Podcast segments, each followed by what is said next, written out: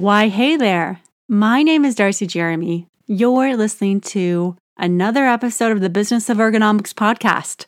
Today, I want to talk to you about the types of equipment that you can recommend to your clients to have for those just in case emergencies. These are huge hacks that I found to be really, really useful. So stay tuned as we jump into that right now. Welcome to the Business of Ergonomics podcast. I'm your host, Darcie Jeremy. I'm a board certified professional ergonomist with over 15 years of experience delivering ergonomics programs to employers of all different types. In this podcast, I share what other healthcare professionals are already doing and being with ergonomics assessments and how to land those clients that you dream of. Without further ado, let's jump into this episode right now. As I start this episode, of course, I'm going to share some valuable tips and tricks to get you going to get your goals faster in ergonomics. But I first want to address the elephant in the room, and it's something that I'm so grateful for. This is the 50th episode of the Business of Ergonomics podcast. This is a thank you to you for listening, to reviewing, to let me know what you think of it and what things you would like to hear more of. I just want to shout out and give you a virtual high five or a Y five. and I want I want to shout you out for listening. Because without you listening, there really wouldn't be any opportunity to do this podcast. Thank you so much. And as I say that, I want to continue to add value and continue to record these podcasts it's not only my passion, and if you're listening to this, I know ergonomics is your passion too. Today, I want to talk about um, something that I have found to be incredibly useful when I was the on site ergonomist for a really large organization. And if you don't know much about my history, for a few years, I managed an in house ergonomics program to the tune of more than 10,000 employees with just one ergonomics uh, con- consultant. What that meant is that I had to find productivity hacks to put into place whenever I was doing almost anything. And one of the big things that I started to notice that was coming up was that there would be scenarios where I needed to get workers accommodated as fast as possible. And let me give you an example here. So, if someone is hurt either on the job or off the job, the process the process of ergonomics shifts to how could we get that person back to work in a safe and effective time frame. So of course there has to be clearance from treating practitioners and you know you got to go through you got to do your due diligence and all those factors. And oftentimes if there was safe work that was available for that person, then that person had to accept that accommodated work.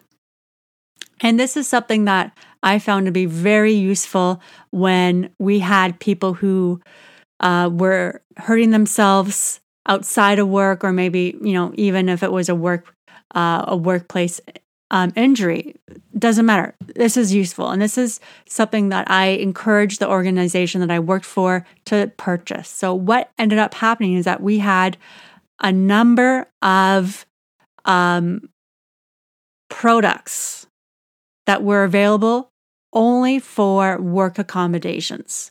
So these were types of equipment that allowed people to return back to work faster and safely. And I'm going to share with you just a few examples that we had, and they were absolute game changers for us. One more thing I wanted to add before I jump into what these pieces of equipment were was that this was a whole system. It's a whole system that every supervisor, manager, manager, department had to know that was available for them. So it's kind of, it was kind of useless to think of we had these solutions, but we didn't market it within the organization.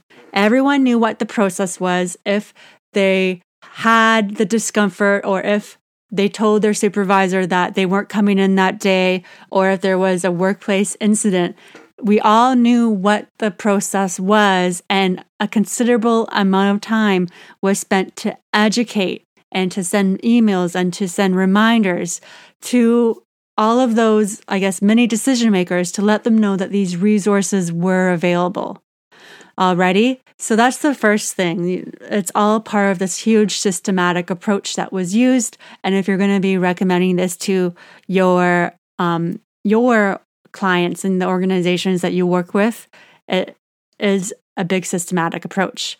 So the first type of equipment that I want to share with you is, of course, a suitable adaptive equipment specifically for those people who had lower back discomfort, so much so that they needed to be standing.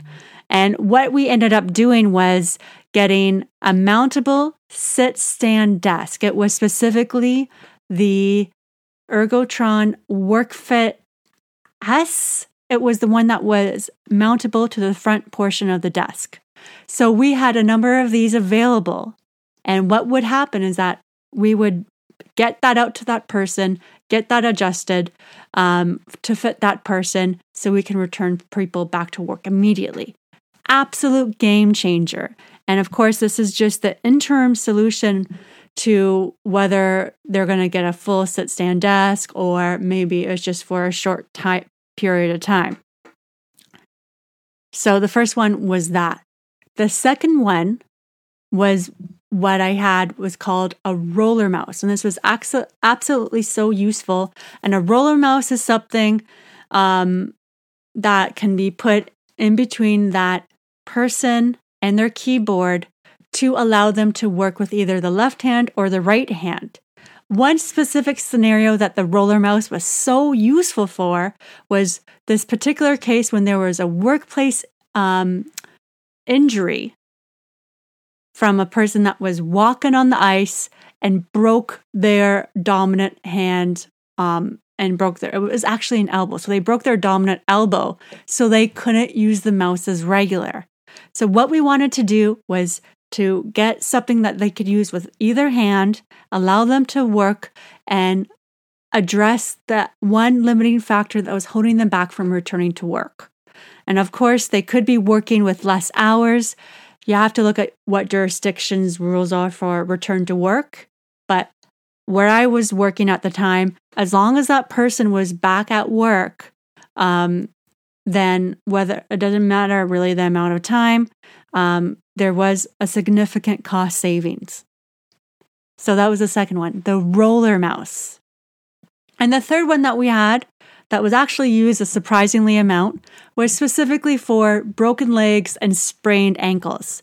This was a really nice leg rest. And I'm hesitant to say foot rest because this is something that um, we found to be quite useful because it supported the knee and the and the calf at work. Uh, so I'm calling it a leg rest because I don't want to get into an issue of hyperextension of the knee if you're just supporting the foot. So we had this leg rest available. And this was actually really useful, as I mentioned. Whenever we had an incident that someone broke their leg, sprained their ankle, they would get this so they can work um, while um, they could work while having their leg supportive. And that was used a lot too. So the top three pieces of equipment that I had found to be really useful was a mountable sit stand desk that was portable and we brought it to those people that had lower back discomfort, and so much so that they needed to stand during their day, whether or not it was work related or not work related. We had this unit. I think it was the Work Fit S from Ergotron that we used. Um, I am not being sponsored by uh, Ergotron, but that's what we used. The other one that we used was the Roller Mouse for to get people back at work who had a dominant hand injury, a dominant arm injury, and they needed to be able to mouse. Having that um, the roller mouse was easier to use and actually allowed that dominant arm to be somewhat useful because it was more centralized, but I got that non dominant arm in there too. That was the roller mouse. And again, I'm not being sponsored by these organizations, but maybe, maybe they want to reach out to me. Holler. Um, and the last one that we used was a leg rest. So this was a pad padded leg rest, so we can support the whole lower extremity for um, broken legs or um, sprained ankles. And we want to support that whole cast and that whole leg and not have any hyperextension in the knee. So that was a third one that was really useful. Of course, things are very different right now, working from home, doing a lot of virtual and re- remote work. But as we get back to working from the office again, we can start to plant these seeds to our our clients that these resources are available. Of course, you would be the person who is making that accommodation and making those adjustments. You are kind of being like the quarterback for this whole situation for your clients. But they do need to have these equipment available on hand so it will save their time because for the return to work process, when these things are happening, time is so important. You want to stop that claim. You want to get that person back to uh, useful work um, for the productive work, I should say, for that organization. And this is a way to do it. Alrighty. So if you found this valuable, I would love to um, get a review from you um, on this uh, podcast. That would be so cool to to hear you review this podcast. And again, as we close off episode fifty, I just wanted to tell you how grateful I am for you to um, been following me this far, for liking liking this and listening, because it's been really cool to connect with you on this medium. Until next time, Thank you so, so much. If you like you what soon. you heard in this podcast episode and you want to learn more, you want to learn how other healthcare professionals are already adding office ergonomic expertise to their services and practice, I have a training for you. All you have to do is head to ergonomicshelp.com slash learn dash ergo. That's ergonomicshelp.com slash learn dash ergo, and you can get started today.